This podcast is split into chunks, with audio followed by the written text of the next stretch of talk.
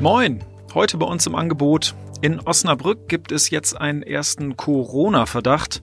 Das Virus ist möglicherweise da. Was aktuell dagegen getan wird, das hören wir gleich. Im Schwerpunkt erinnern Sie sich noch an den Gerichtsprozess gegen Mitglieder der rockerähnlichen Gruppierung United Tribunes? Zwei Jahre ist das her und schon am zweiten Verhandlungstag war damals Schluss. Wieso es nach dem Platzen des Verfahrens jetzt doch nochmal weitergehen könnte, das weiß mein Kollege Jörg Sanders. Und im Newsblog geht es heute um eine Industriefläche am Hyde Park und eine interessante Lesung in der Lagerhalle. Sie hören immer der Hase nach, den Podcast aus der NOZ Lokalredaktion am Montag, den 2. März, heute mit Sebastian Philipp. Irgendwie war es ja nur eine Frage der Zeit, bis das Coronavirus auch in der Region Osnabrück auftritt. Und jetzt könnte es in der Tat so sein. Am Sonntag wurde öffentlich, dass sich ein Mann aus Osnabrück möglicherweise mit dem Erreger infiziert hat. Das hat sofort und unverzüglich auch den Gesundheitsdienst für Landkreis und Stadt Osnabrück auf den Plan gerufen das erklärte Landkreispressesprecher Burkhard Riepenhoff im Gespräch mit unserer Redaktion. Seit dem Wochenende gibt es auch im Osnabrücker Land den ersten Fall von einer Corona-Quarantäne. Da ist ein Mensch unter Quarantäne gestellt worden, der in Nordrhein-Westfalen war und dort Kontakt hatte oder engen Kontakt hatte mit einem Menschen, der an Corona erkrankt ist.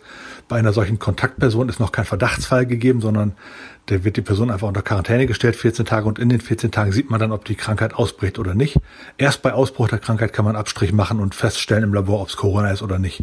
Ob der besagte Mensch jetzt nun wirklich erkrankt ist, ist also noch unklar. Weil es viele Fragen und auch Ängste gibt, hat der Landkreis Osnabrück trotzdem schon reagiert. In diesem Zusammenhang hat der Gesundheitsdienst für Landkreis und Stadt Osnabrück ein Bürgertelefon eingerichtet, wo sich die Menschen erkundigen können, wenn sie Fragen haben rund um, den, um das Coronavirus. Dieses Telefon ist freigeschaltet ab Montag 9 Uhr und dann täglich von 9 bis 17 Uhr zu erreichen unter der Telefonnummer 0541 für Osnabrück und dann 501 viermal die 1. Also Bürgertelefon Corona, Osnabrücker Vorwahl 0541 und dann 501 viermal die 1. Unsere Redaktion bleibt natürlich dran am Thema Coronavirus, die aktuellen Geschehnisse weltweit und natürlich auch aus lokaler Sicht hier für Osnabrück können Sie auf notz.de slash Corona verfolgen. Vor zwei Jahren gab es einen relativ spektakulären Prozess am Osnabrücker Landgericht. Damals ging es um die rockerähnliche Vereinigung United Tribunes, die auch hier in Osnabrück unterwegs war. Ebenso spektakulär wie der Prozess war aber auch sein Ende, denn schon am zweiten Verhandlungstag, da platzte der Prozess. Mein Kollege Jörg Sanders war damals dabei und Jörg, es gibt offenbar eine neue Entwicklung. Bevor du die erklärst, worum geht's in diesem Prozess denn eigentlich oder ging es damals und jetzt ja möglicherweise bald wieder? Ja, also der Prozess geht wahrscheinlich im Sommer weiter. Vermutlich Anfang Juni startet der Prozess dann ja ein zweites Mal, dann wird er neu aufgerollt und verhandelt äh, wird dagegen ähm, sieben inzwischen ehemalige Mitglieder der United äh, Tribunes. Ich sage ehemalig, weil sich die Tribunes ähm, im Sommer 2017 vermutlich aufgelöst haben. Deswegen muss man da von ehemaligen Mitgliedern sprechen. Ähm, trotzdem müssen diese äh, Mitglieder sich vor Gericht verantworten. Da geht es um zwei Fälle. Die ähm, Anklagen wurden zusammengelegt in einem Prozess. Ähm, der eine Fall ist aus dem Jahr 2014. Da geht es um eine ja, klassische Schutzgelderpressung. Ähm, da haben Mitglieder der United Tribunes mutmaßlich ähm, bis zu 15.000 Euro von einem Dachdecker gefordert und haben dem auch Nachdruck verliehen, möchte ich es mal nennen. Also ähm, bei der Schutzgelderpressung wurden dann auch Schusswaffen und unter anderem eine Machete gezeigt, so zumindest die Anklage. Ähm, der Unternehmer ist dann auch zwischenzeitlich äh, geflohen in die Türkei mit seiner Familie, dann kam er aber wieder und dann ging das ganze Spiel wieder von vorne los. Sie wollten halt Geld haben, dann hat er halt Anzeige erstattet und daraufhin gab es dann diverse Durchsuchungen äh, bei diesen Mitgliedern der United Tribunes und ähm, fünf kamen dann auch in Untersuchungshaft. Der zweite Fall ist aus dem Jahr 2015, da geht es ja auch spektakulär zu oder ging es spektakulär zu. Ähm, da war ein Freier in einem Bordell und der konnte da nicht zahlen. Also er hat angegeben, dass sein Portemonnaie oder sein Geld gestohlen worden war. Und ähm, er hat dann einen Bekannten angerufen, der ihm Geld bringen sollte. Doch bevor dieser Bekannte äh, eintraf, trafen dann mutmaßlich wieder mehrere Mitglieder der United Tribunes äh, in diesem Bordell auf. Die hätten ihn dann dort erstmal äh, kräftig vermöbelt, nenne ich es mal. Ähm, und dann auch in, einer Caf in einen ähm, Café entführt.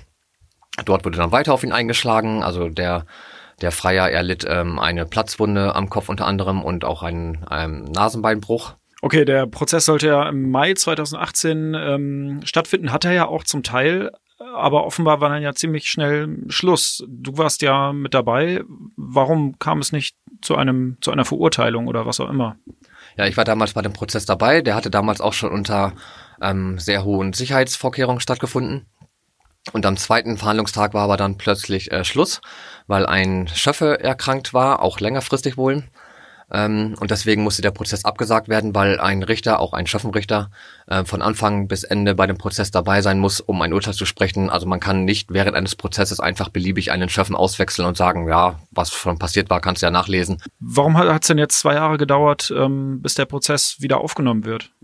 Ja, das äh, kann man damit erklären, dass am Landgericht einfach sehr viele Fälle äh, liegen, die dringender sind. Um das mal kurz zu erklären, ähm, keiner der ehemaligen Tribunals sitzt äh, mehr in U-Haft. Die kamen nach kurzer Zeit alle auf freien Fuß. Und Haftsachen haben generell ähm, Vorrang, weil man darf ja nur äh, sechs Monate in U-Haft sitzen, bis dann muss der Prozess ähm, gestartet sein. Jetzt ist es ja nun schon fast zwei Jahre her, dass der Prozess hier startete in Osnabrück. Ähm, weißt du was über die Angeklagten, was sie jetzt gerade machen? Sind überhaupt noch alle da? Ähm, es waren damals schon nicht alle da. Sieben sind ja angeklagt. In dem ersten Fall, den ich geschildert hatte, sind ähm, alle sieben angeklagt und in dem zweiten Fall sind zwei angeklagt, wobei auch das wieder dieselben dann sind. Ähm, damals vor Gericht sind aber nur sechs erschienen.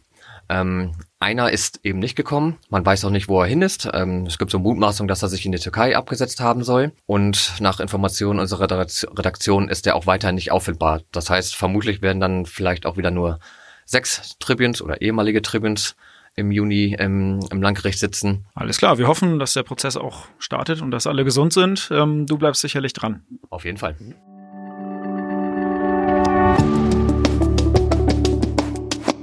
Willkommen zum Newsblog. Der Osnabrücker Hyde Park ist ja schon das ein oder andere Mal umgezogen.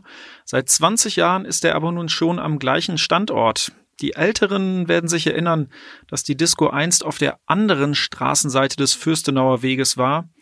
Und diese Fläche will das Unternehmen Meier Entsorgung künftig nutzen.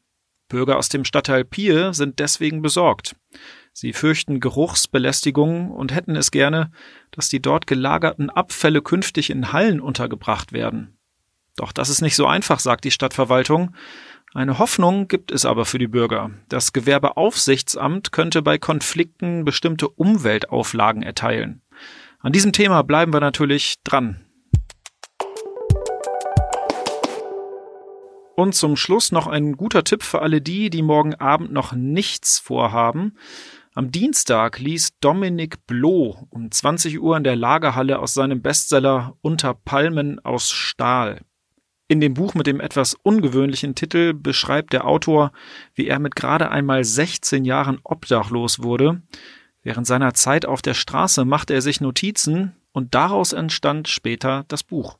Bloh war bereits in verschiedenen Fernsehshows zu Gast unter Palmen aus Stahl stand außerdem auf der Spiegel-Bestsellerliste ganz weit oben. Das war's für heute bei Immer der Hase nach. Ich hoffe, Sie konnten was mitnehmen. Wir hören uns morgen wieder.